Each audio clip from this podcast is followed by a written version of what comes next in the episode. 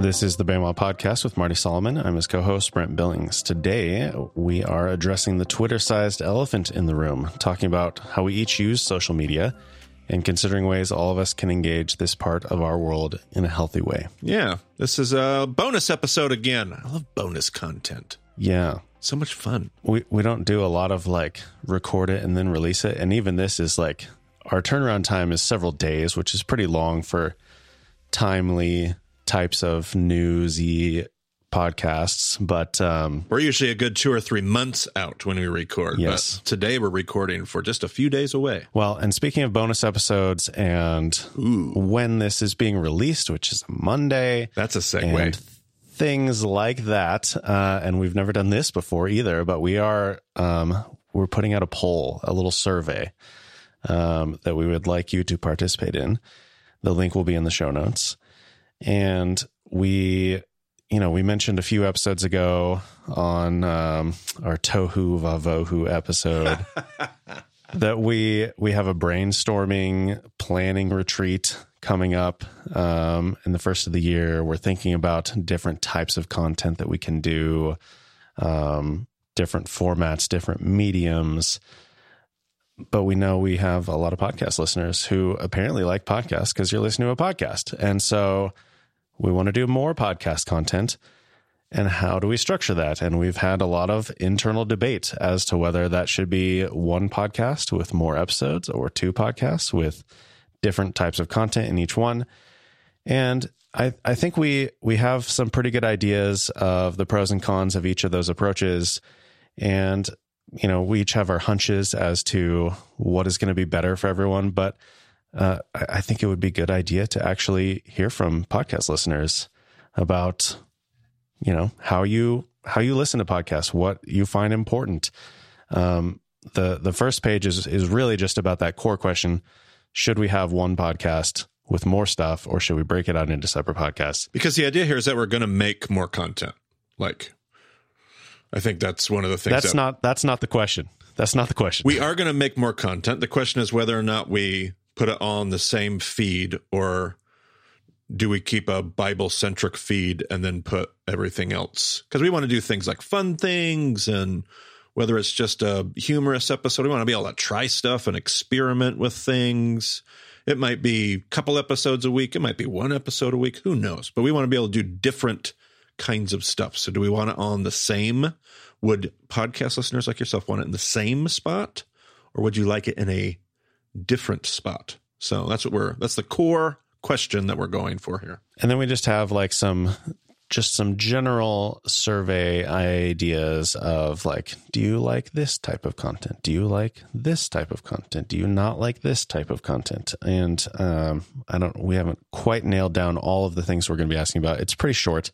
Uh, it should be pretty easy but really just that first page you can fill out that first page and then just pencil whip it all the way to submission and uh-huh and that. But if you want to give us some more thoughts, and even the third page has a, just a free form field if you have, you know, completely different thoughts that you want to share. Um, either way, we would just love to hear from everyone. Um, so please take a few minutes and fill that out. Um, we have lots, lots of things coming. Well said. I, I don't even have anything to add. I thought it was a good idea to ask the. We were we all were trying to like we think the listeners would want this. We think that, and we just thought, why not ask the listeners themselves? So here we are asking. Here we are. So today's objective is to, uh, and this is this is feels particularly um, timely in that the most recent episode we released, I was really at whatever moment we recorded that. I don't remember when when we recorded that, but I was just really uncomfortable and dancing around the whole Twitter plug at the end of our episode, and I hate it. I don't want to. I don't want to do this. Um, so I, I just want to address it. And at this point, I'm going to continue saying it at the end of episode, every episode we record until the whole thing falls apart or we leave or whatever. I don't know. Um, and maybe I'll have to try to edit around that. I don't know. But I hate just not being able to just say it and just be comfortable with it. So we want to address it. And I think, you know, we are recording this Thursday afternoon, December 15th even in the last day and a half, Elon has backtracked or continued to operate against previous statements regarding free speech and Tesla. Um, you can see, uh, I'll have a couple links. Uh, there's going to be a lot of links in this show notes because I have all kinds of sources here for what I'm talking about. But um, he said that, you know, he's so committed to free speech that he's going to even let the account that posts about where his private jet is flying continue on the platform. And then, of course, he got rid of it. And even that has gone back and forth in the last 24 hours, uh, as far as like, oh, well, we'll we'll reinstate your account and you can continue to post those things, but you have to put a 24 hour delay on it. And it's like this is all public information. It's absolutely ridiculous, but whatever. Like this is this is an active news story. And then the other thing is he said he was not going to sell any more Tesla stock to fund Twitter and he has sold Tesla stock 3 times since then, the most recent sale going through this week. So it's just this this Twitter story is evolving so much, so often. And I don't know what's going to happen when we're recording 2 or 3 months in advance. I don't know what's going to happen. So at some point the whole thing might blow up, maybe not, but if it does, you might hear me mention Twitter a few more times at the end of an episode. And, you know, just just know that um, we are aware of what's going on we are attempting to balance all of these things. And uh, it's just it's just a big quickly evolving story at this point. Yeah it does. It feels like you're like okay now i know where things sit. And then within the next day you're like everybody's convinced twitter's no longer going to exist. And then it's there. And then it feels like it's going to be there forever. But then the ne- yeah it just changes so often. And poor brent billings feels so bad every single time he has to end an episode and figure out am i supposed to say this or not? So here we are. We're we're going to say it and we'll deal with it later if we need to. Yeah. So in the early days of the takeover, there was the whole conversation about advertisers who didn't want to use the platform. And here's the deal: when you're when you're buying an and this is this is my own discomfort. Uh, when you're buying an ad or when you're promoting something, you want to know how it's going to be presented. You want to know what's going to appear above and below it. Uh, you want to know how it's going to perform. You're putting real money into this advertisement. You you want to know how it's going to perform, more or less. And a lot of people made predictions about what were going to happen. Uh, some of those predictions were right, some were wrong. But either way, it was clear that things were changing. Like Elon had ideas, obviously, and that uncertainty is not a friendly environment for advertisers. And there's there's more recent problems. Like uh, it, it there was a report that uh, Twitter hasn't been paying rent on its offices, and they're not paying bills for flights that they've chartered, and uh, apparently they're toying with the idea of not paying out severance that they've promised to former employees, and maybe none of those issues are the end of the world for Twitter as a service, uh, but they aren't really signs of a healthy situation either. So it's just it's just weird and uncomfortable. That's right. and we're not trying to figure out the crystal ball of social media platforms to figure out where we're going or anything. I, am still on Twitter. I still enjoy the platform as it sits today. You just never know what it's going to look like tomorrow. Yeah. So the the essence of Twitter and what makes it valuable to so many people, um, or at least to the the types of people that I have a tendency to interact with, um, seems to be misunderstood by Elon. He has his own ideas, and that's fine. Um, he had the money. He spent it like that. It's it's a private company. Uh, it has been publicly traded, but even in publicly traded, it was a private company. Like it's always been a private company. Like they can do what they're going to do. Um, but like the blue check issue, like there is value in being able to verify the identity of certain types of people. Would it also be valuable for someone who isn't notable enough or in the right industry to be able to pay and have a verified identity, like actually verified, not just have the have a check mark, but to to show that you've paid, but to actually have a verified identity? Like, yeah. And I would probably do that if uh, if the system wasn't so weird. It's still that is still in flux. Um, maybe it's getting better. They just rolled out their second attempt at the Twitter Blue service, and there's a, a wider variety of things um, but we have to see how that goes. And then Twitter has its like, you know, social problems. Is hate speech increasing? Yes, it does seem to be. The raw numbers suggest that it is. Um, is that level exaggerated?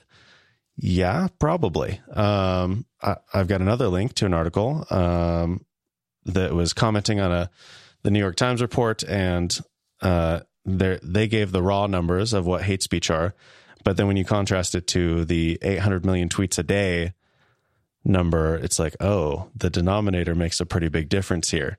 It's like, yes, it is doubled or 50% higher or 75% higher in these different categories. But it's also a denominator of 800 million compared to a few thousand. So, yes, uh, it is increasing, but maybe that's exaggerated. But it's also a matter of perception. Like, does it really matter if Twitter has a problem when people think it has a problem? That's a pretty good point. Perception is so much of reality, right? And the reality is that people have left Twitter. Um, a number of the earliest voices that I followed on Twitter, um, a lot of tech nerds, uh, they they've left. Um, other voices that I haven't followed, uh, but which I've seen come across my feed in some way or another uh, with relative frequency, are also leaving. Um, 14% of the people that I follow on Twitter have moved to Mastodon and seem to be using it actively. So far, I'm not using Mastodon actively, but but the people who have moved have like actually moved. Like maybe they still have an active Twitter account, but they're not they're not using it as much and they are actively using Mastodon. So that's all tech nerds. Uh, but for me, that's a big part of why I use Twitter. So at some point, I may have to pay a lot more attention to Mastodon because that's where half of what I use Twitter for is using. So um, Twitter also has technical problems potentially. Um, nothing major so far, but there's a lot of things that could happen. Their systems are wildly complex, and it's hard to say at this point what the remaining employees know or don't know. So when something critical goes down and the people who know how to fix it have left or they've been fired, what is it going to take to bring it back? And you know, people can argue with me or anyone else about the likelihood of such a failure, but we can't really predict that. Like there's still like it, it this whole thing is is still relatively new and there's there's a lot of potential that could happen there. Like it could just blow up one day and, and like literally nobody can get on for a week and it and it takes them and we've seen big outages like that. When Amazon servers go down, it's it's everybody on the internet knows about it because it affects everything. Like if Twitter goes down, people are going to know about it and if they can't get it back up within an hour or two, it's going to be a huge story. And you know, we'll we'll see what happens there. But I will say that spam has gone down quite a bit, uh, especially in the last few weeks. Uh, I used to get one or two app mentions a week that um, it was it was usually a quote tweet of like several other accounts, and it was linking to somebody else's tweet for a crypto scam of some sort or another. So I haven't really seen much of that, uh, but my notifications have been absolutely ridiculous, uh, full of tweets for people that I follow, tweets of people that I don't follow, and I don't I don't really understand why I'm getting all of these. Uh, Twitter has a feature where you can set up notifications for an account. So like I can know every time Marty tweets. It's like great. But I've told Twitter that. So when I get that notification, I'm expecting it. I'm not expecting my notifications to be filled with all of these other things that I'm sometimes interested in, sometimes not interested in, but it's just clogging up my notifications and kind of making them useless. Um, so I don't know. It is that uh, is that really better than than the occasional crypto spam tweet? I don't know. And and just a few hours before recording, I actually got a crypto scam in my DMs. So apparently it never ends. They're finding new ways to get to me somehow. So what are we doing in the meantime? We're still using Twitter. Um, and I can easily understand why some people have left but enough people do remain that it still has value for me specifically. It still has value for Marty. And I, I totally get it. Like Elon Musk has a bunch of successes, but but by most accounts, he seems like a really terrible person to work for. um, I tweeted recently he he found some shirts, uh, and he modified. It was like a it's like hashtag Stay Woke or something like that, and he modified the shirts and made new ones that said hashtag stay at work. And it's like, yeah, somebody really ought to tell Elon about Sabbath. Um, so look, we all have things that we're going to stand for. Uh, but if we took a principled stand on everything, we really wouldn't have much left to do because the world is complicated. There's a lot of different people involved in a lot of things. Like you can hate Elon, but he probably has a bunch of employees who really do care about Twitter and about the like the way it's set up to communicate with people. So, you know, at this point, we're staying. Yeah, it's still a platform. I yeah, I can see it changing. I can sense it changing. By and large, the platform still is what it is for me. I mean, social media is good because it allows us to connect with other people. I mean, that's for me. That's what's so valuable about social media. I love how Twitter gives me information. I've always preferred it as a social media platform. I love the way the timeline works. I love 128, 240, whatever it is, character uh, sound bites. Um, I just love the way it functions and still do. However, if nobody's there anymore, I'll go where people are so that we can connect. That's why, that's why I'm on social media. I'm on social media to connect, to share information, to promote things, to help others and promote other stuff. So I'll be on Twitter as long as it's productive to be in that space. And, and, uh, it's really us that make up these social media platforms even more than necessarily the personalities or it's really the us. It's the us nature that makes it as long as we understand what's going on with the us, but nevertheless, uh, so I'll be there. I'll be there until it's, until that's no longer where everybody's out. Yeah. One of the things I, I love most about Twitter is the ability to use a third party app. And I think that's Yeah. a pretty small fraction of the user base. But if Elon decides he's going to cut that off, uh, that would change my experience of it pretty dramatically. And, you know, the official app exists, it works. um, but there, there's some plans apparently that uh, they want to require constant location tracking. And, um, like I I would have a pretty tough time sticking around if I was unable to use my third party app and I had to share my location. Like if I had to share my location all the time, I like I'm probably not going to do that. And I know people have different lines on where they feel comfortable about privacy, but I'm not I'm not okay with that. I don't think. So I don't know. Um what I will say is like what got me into Twitter in the first place is I love the asymmetric nature of it. I can follow you and you don't have to follow me and vice versa. Correct. Uh, I aggressively curate my timeline. I have so many dear friends who I don't follow. And like that's okay. Yep. Um, I can still like I can I can know of a friend who's interested in something and I can tweet at them without having to follow them. Yep. And so it it just makes it easy to share stuff with others. And I I like the public nature of it. So I can share something with Marty and people who follow both of us can see it and they're like, oh, that's really interesting. Brent thought Marty would be interested in that, but I'm actually interested in that too. And and you get to be a part of that if you know if that's where you are. Um, I love the the brevity of the platform. I love the emphasis on text, um, not biblical text, but just ro- actual written word. Little T text. Yeah, I've always loved the writing challenge of getting my idea within the character limit. Um, that's a little bit less challenging with 280 versus 140, but either way, it can still be a challenge. And, and of course, tweet threads have changed this a little bit, but you know that single, well-crafted tweet, it, like there's just something to that, and most most uh, content is still within that format. Um, then we've got the whole algorithmic timeline idea. Uh, Twitter's official apps have an algorithmic timeline, but they've uh, there's usually been a way to switch it back. Um, like I said, I use a third party app. I use Twitterrific, and I've never had to. Um, I've never had to fight to have a chronological timeline. It's always been in the order that the tweets come in.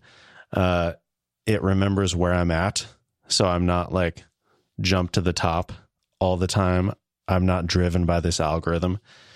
And then, of course, the icing on the cake, which is why it seems like Elon would shut down third party clients, is that there's no promoted tweets. There's no ads in my Twitter feed. All I see are the tweets from the people I actually follow. Um, so it's beautiful. Um, Instagram is sort of like that. It does have that asymmetry to it. Uh, but they're they're pretty pretty heavily invested in their algorithmic timeline. Um, and and because of that, I you know for a long time I just couldn't even use Instagram because I was just following too many people, and I I never felt satisfied using it. So I cut down the number of accounts that I follow to about seventy.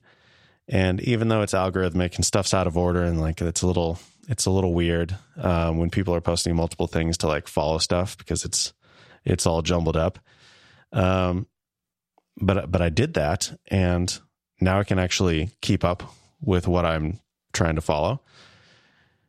But they do the algorithm thing because it keeps you in the app longer. They can mix in recommended content more easily. They can learn from your interests and sell advertising with a more detailed idea of what they're actually selling. And remember that you are the product that they're actually selling. Um, they're not sharing your information with advertisers. They're saying, "Hey, I've got, I, I can give you, you know, a thousand people who are interested in this." It's like, "Oh, great, that's what I'm trying to sell."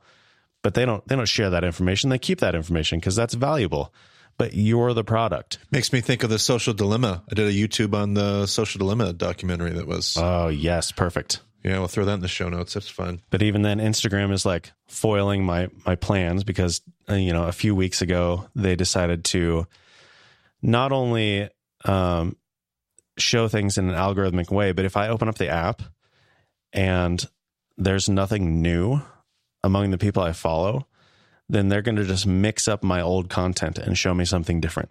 So now every time I open the app, my brain has to look at something and try to figure out if I've actually seen that before. Is this something new? Do I need to scroll? And of course, it's all this drive to get you to spend more time in the app, more time in the app, more time in the app at all costs, even when it makes for a terrible user experience. And like, ugh, I've recently been getting into stand up comedians on Instagram. Um, I kind of just felt like I needed some more comedy in my life and found out that like, oh, lots of comedians share share clips on Instagram and it's the algorithm is really good at showing me new comedians and new clips. And so I do like that. But I have crawled into bed and got sucked into watching these reels. And then it's like an hour later. And I've had times where I've sat down for lunch and I open up Instagram and I get sucked into these reels and it's like an hour and a half later and I don't feel great at the end of these experiences. Man, don't tell your boss. Don't tell your boss you got sucked into an app on lunch uh, break. Uh, no, I know, and well, and I'm, I'm running out of things. Um, Instagram is having a hard time showing me new things now. Um, but it's like if if I sat down and watched a one hour comedy special, or if I sat down and watched an hour of reels on Instagram, it is a totally different experience. Like you're constantly having to shift your mindset. There's no through line or narrative to what they're talking about. There's no theme. Like it's just it's just this endless consumption like an IV line. Mm-hmm. and and I don't feel good at the end of it. So, you know, maybe it's uh stand up comedy is one thing, okay? But other types of content require a different type of attention. Uh, maybe something's happening quickly, something's happening in the background. Um, and I was bemoaning this on Twitter the other day, but there's no playback controls for any of this stuff.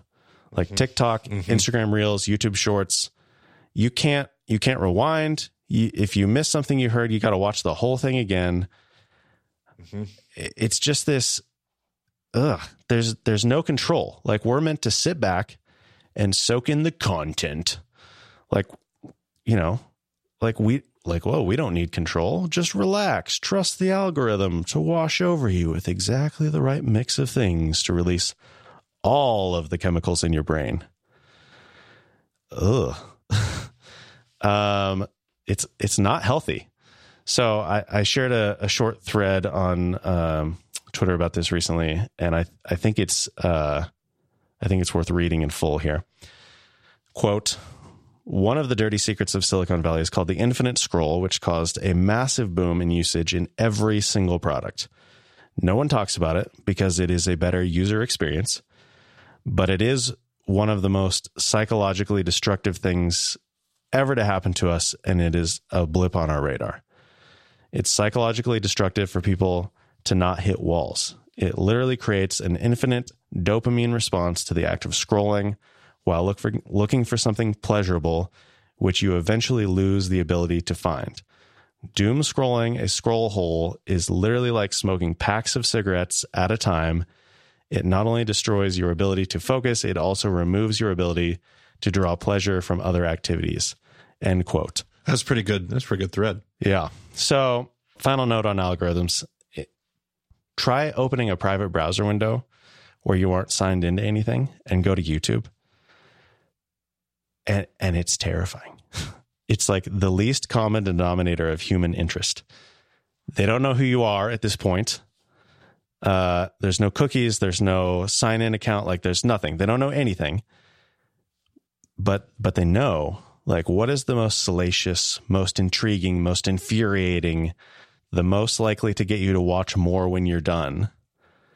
And oh, they're so good at it. And and then when we end up engaging, like we end up watching the infuriating stuff, which just tells the algorithm to give us more of the infuriating stuff. Like we literally create the world not only of the stuff we love, but we create the world of the stuff that we hate by simply giving energy, by clicking on the thing, by viewing the auto playback as it goes by, like the app knows that we just slowed down. So we literally create the world by giving our energy to the stuff that we both love and the stuff that we hate. Yeah.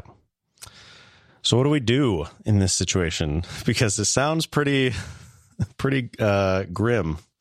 So I don't know. I can make recommendations based on what I do, and let me tell you, what I do is a struggle. It is absolutely a battle because they don't want you to to work like this. Um, but you have to be so intentional with everything you do. Cut down the number of accounts you follow, except for mine. Well, sure. Just kidding. You can. I mean, honestly, like if if like I don't tweet about, I don't really tweet about the kind of stuff that we talk about on the Bema podcast. If you follow me because you're interested in the stuff on the Bema podcast, like don't bother following me. It's totally fine. It's so true. It's so true. You're getting more of this stuff. The stuff we're talking about right now, this is the kind of stuff you get with Brent Billings. I love it. Yeah, yeah. So um, just ruthlessly eliminate that noise. Yeah. And w- when you get to the end of the feed, get out of there. Resist the urge to look at any other recommended content. Don't autoplay anything. Um, watch the credits at the end of a movie and process what you've just seen. Don't skip the intro on the show that you're watching let that music, let those visuals get you into the right mindset for what you're about to see. Listen to entire albums when you're listening to music. Consume only one thing at a time. Uh, turn on Do Not Disturb. Loving the features of all the uh, focuses I can set on my iPhone. Yeah. So helpful because I can turn off my evenings. I used to get, oh man, it was so hard for me to. And now my phone just doesn't even go off because I tell it not to go off. And it's beautiful. And and I will say, like it it can be easy to turn on those features and then still like constantly look it's at true. your phone. It's true. I've had so many people where I open up a message to them and it's like, oh, they have notification silence delivered quietly, and then like within 15 seconds of me sending the message, I get a response. It's like, okay. Yeah. And like that's fine. Like you can look at your phone, like but but be aware of that. Like pay attention to the signals your body and your mind are giving you. Know when to say enough yeah to to throw back to our wow that sounds like a good episode title we should this early episode of Bema. Um so like that kind of deals with the personal consumption side of it, but but what about the social interaction side of it? And like that is the point of social media, right? Like social, mm-hmm. like we should be mm-hmm. having social interactions with people. Um, shouldn't we be able to get something out of that aspect of social media? It shouldn't be just another content delivery device um, for us. And so, um, Marty, you had a, a, video the other day where you um, were looking at an article about social media beatitudes, and I think we should link to that yep. uh, video. But but maybe give me like a like how do we have real human interactions that are valuable and uplifting and like how do we actually use social media for good rather than just letting it destroy us with all of this anxiety. Yeah, it's one of the hardest places to do it in our world, and yet it can be one of the easiest places because it's such a controlled space. It's such a like I can choose what I engage, I can choose how I engage it, I can take my time. I can social media could be a very beautiful place and it is for many people. It's not always a cesspool. It's just so easy to become a dumpster fire of human interaction.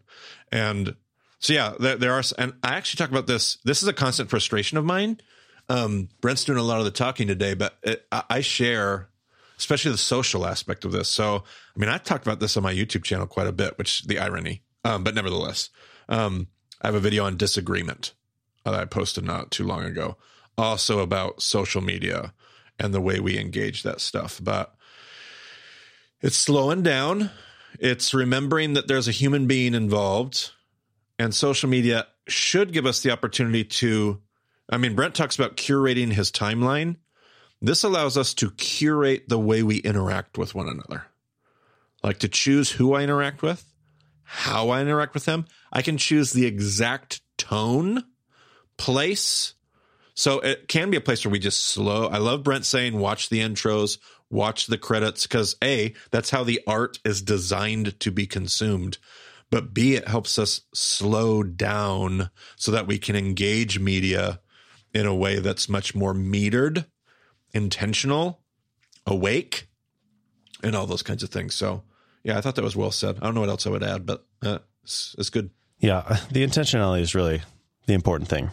Like find what find what works, be aware of of what you're doing and and be intentional about it.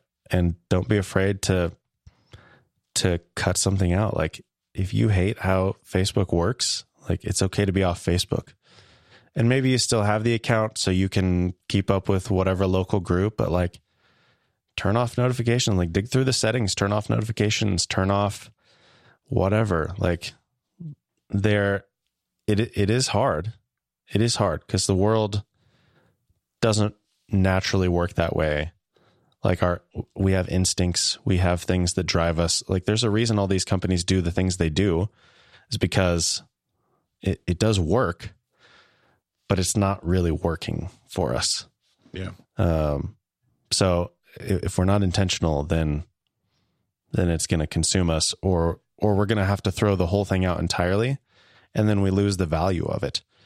Like there is value in this. There is value in being able to to connect with and keep up with people um, who we don't live next door to.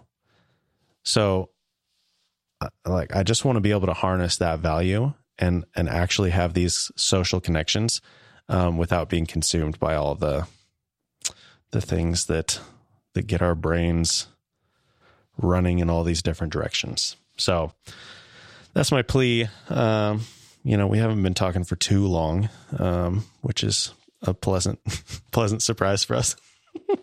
yeah, I, I would cap off with maybe just a few of my summary points. You know, listening to so much of this and uh, one would I got I got three things. One thing, a we wanted to just be able. We talk about how we're on Twitter at the end of every single episode.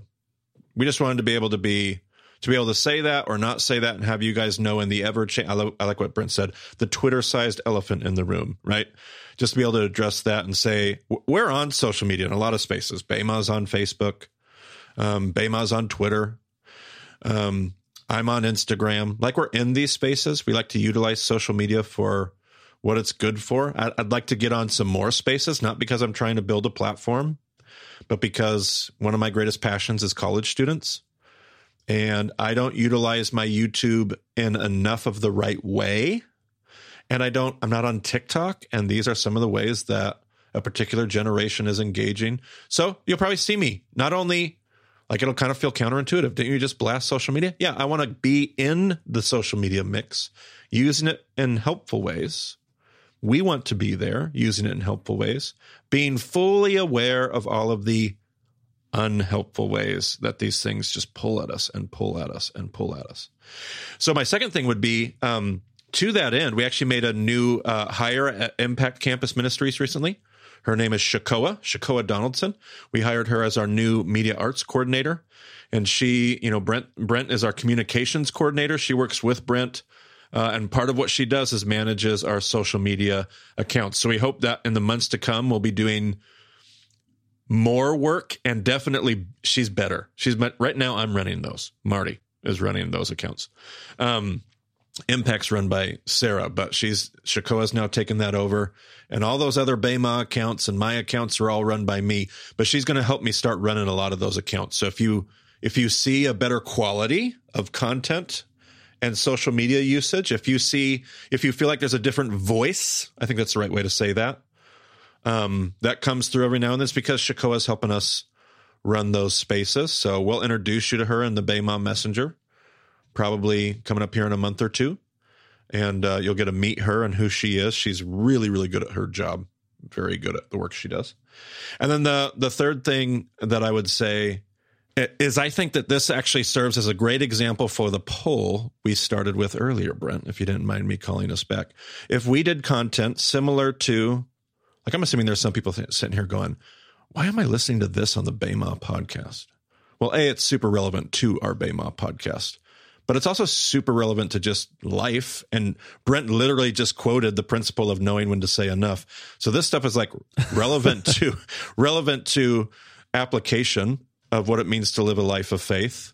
Social media is not irrelevant to that. So if if we were to do conversations like this, do you like it in a feed just like this? Uh, that would be a, this would be a great example of the kind of thing we're talking about. Bonus episodes that pop up that are about you know different kinds of conversations. This would be a great example of the kind of thing we were talking about at the front end of the episode. Would you say that's true brent? Would you? Yep. Yep. Absolutely. Because this was definitely a different a, a, not usual bonus episode for bema and it's a good example of the kinds of things that we would have fun with uh, in the future. So how how would you like to see it? Well and i feel like it's the kinds of things that like filled session four. Like how how do all of these cities with all of their contexts like they live where they live. They can't change that. Like the world is a certain way where they are. And for us the world is a world of social media. We are surrounded by social media. Whether we actively like some people don't even have social media accounts but you can't escape it because other people are talking about what they've seen on social media the news is driven by social media like there's just it is everywhere and so, how do we properly engage it? That's right. And there's not really there's not a clear answer, but if we don't wrestle with it, if we don't talk about it, then then we we don't have any influence. Yep, one hundred percent. All right, Brent, I think that's pretty good. Anything else we're missing? Well, as you know, if you want to get a hold of Marty,